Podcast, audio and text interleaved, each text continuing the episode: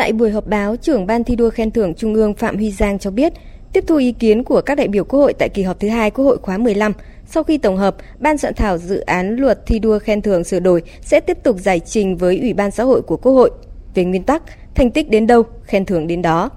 Để không còn tình trạng chạy khen thưởng, chạy danh hiệu trong thi đua khen thưởng, ông Phạm Huy Giang cho rằng cần phải rất là công khai minh bạch các cái tiêu chuẩn, các cái tiêu chí khen thưởng, thế rồi các cái quá trình mà xem xét để chuẩn bị các cái thủ tục hồ sơ khen thưởng. Nếu mà chúng ta tất cả mọi cái đều rõ ràng minh bạch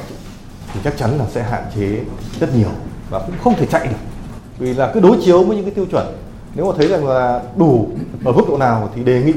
các cái cấp có thẩm quyền khen thưởng hoặc là trình cấp trên khen thưởng ở mức độ đó. Tới đây trong cái quá trình mà báo cáo với ủy ban thường vụ quốc hội các cái nội dung liên quan thì sẽ có cái chỉnh lý bổ sung và các cái điều khoản trong quy định của luật về cái việc là có những cái quy định cụ thể hơn.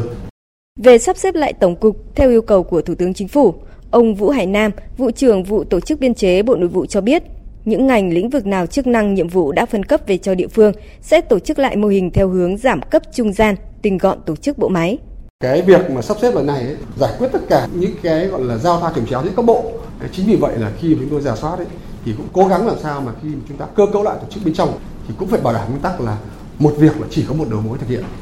Mà những cái ngành nào mà nó có mối quan hệ liên thông với nhau thì cũng nên giao cho một đầu mối để thực hiện. Cũng tại buổi họp báo, Ban Tôn giáo Chính phủ Bộ Nội vụ thông tin, tỉnh thất Bồng Lai đã mạo danh tu hành, lợi dụng tôn giáo để trục lợi. Ban Tôn giáo Chính phủ đang tiếp tục làm việc với Sở Nội vụ, Ban Tôn giáo tỉnh Long An để xử lý.